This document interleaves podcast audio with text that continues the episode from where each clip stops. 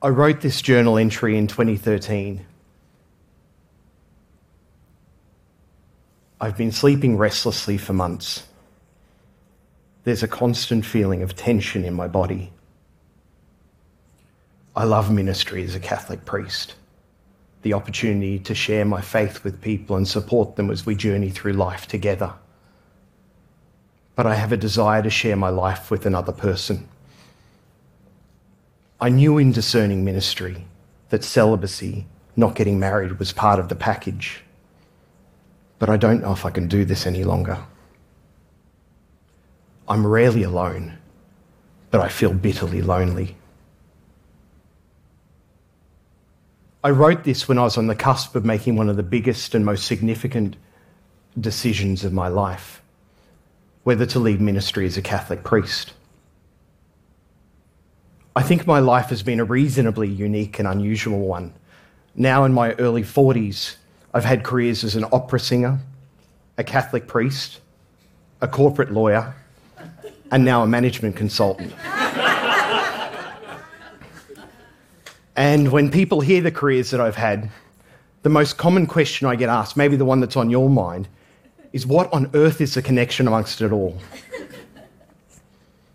Through all of these changes, through all of these careers, one constant has been present the practice of reflection. Now, people may think that reflection is something that happens in a dark private room by candlelight or flashlight to purge one's deepest, darkest secrets. But I want to bring this practice out of the dark and into the light.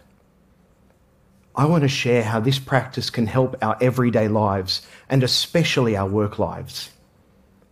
I want to share how this practice helps to improve performance, to make better decisions, both big and small, and to build better relationships. Interestingly, in a 2020 survey of some 4,000 respondents conducted by BCG and BVA, the question was asked what makes a good leader? What are their main qualities and skills? Notably, possessing a good capacity for reflection was listed as one of the top five skills. The others being empathy, listening, consideration, and team development. Reflection is about learning. It's about looking at the events of our lives without judgment, but with a critical lens. I really like the way leadership professors James Bailey and Scheherazade Rehman describe it. It requires taking an honest moment to look at what transpired, what worked, what didn't, what can be done and what can't. Reflection requires courage. It's thoughtful and it's deliberate. So, how do we do this then? Let's take a look at sports. I grew up in Australia, and one of the most popular games played was cricket. Consistent high performance from batters, bowlers, and fielders is essential. But given it's a team sport, it's not just about how the team, the individual performs, but about how the team performs collectively together. Cricketers reflect during a game, after a game, and over time. During a game, they might think about a missed catch or how they could bat or bowl better the next delivery.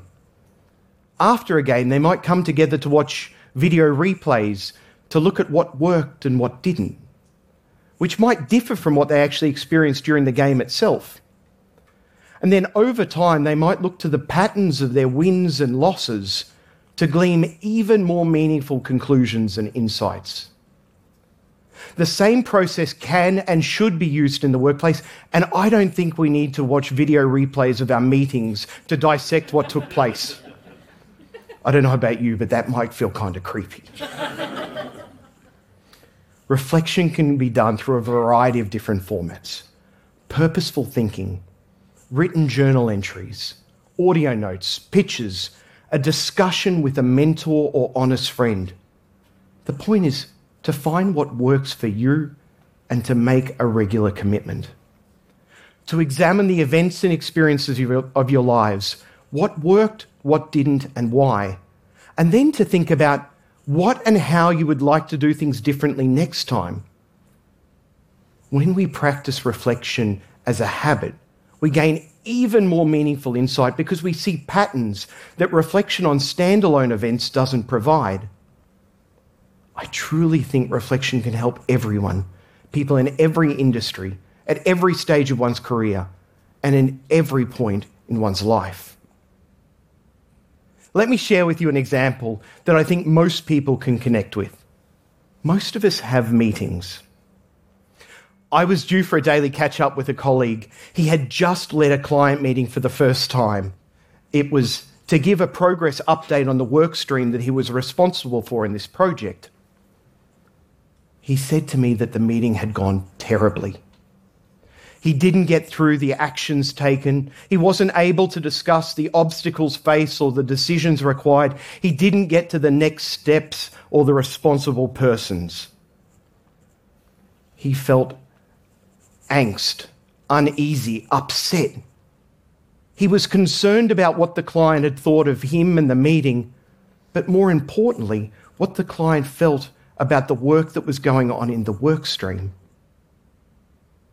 It would have been so easy for him to have just pushed past this, to try and suppress the emotions, but that would have missed a massive opportunity.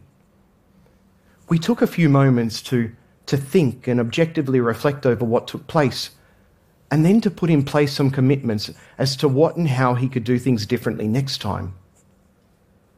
He decided that in future he would start each meeting with an agenda alignment to make sure there was clarity on what needed to be achieved. And then he'd resolve to make sure that he would take greater control over the meeting so that if topics came up beyond the scope of the agenda, that he'd note that a separate discussion should be had.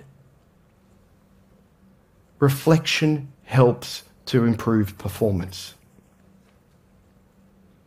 Reflection helps to make better decisions. Imagine for a moment you've been in your current role for five years. It's a creative role but you don't quite feel you've got that zing, that energy for it anymore.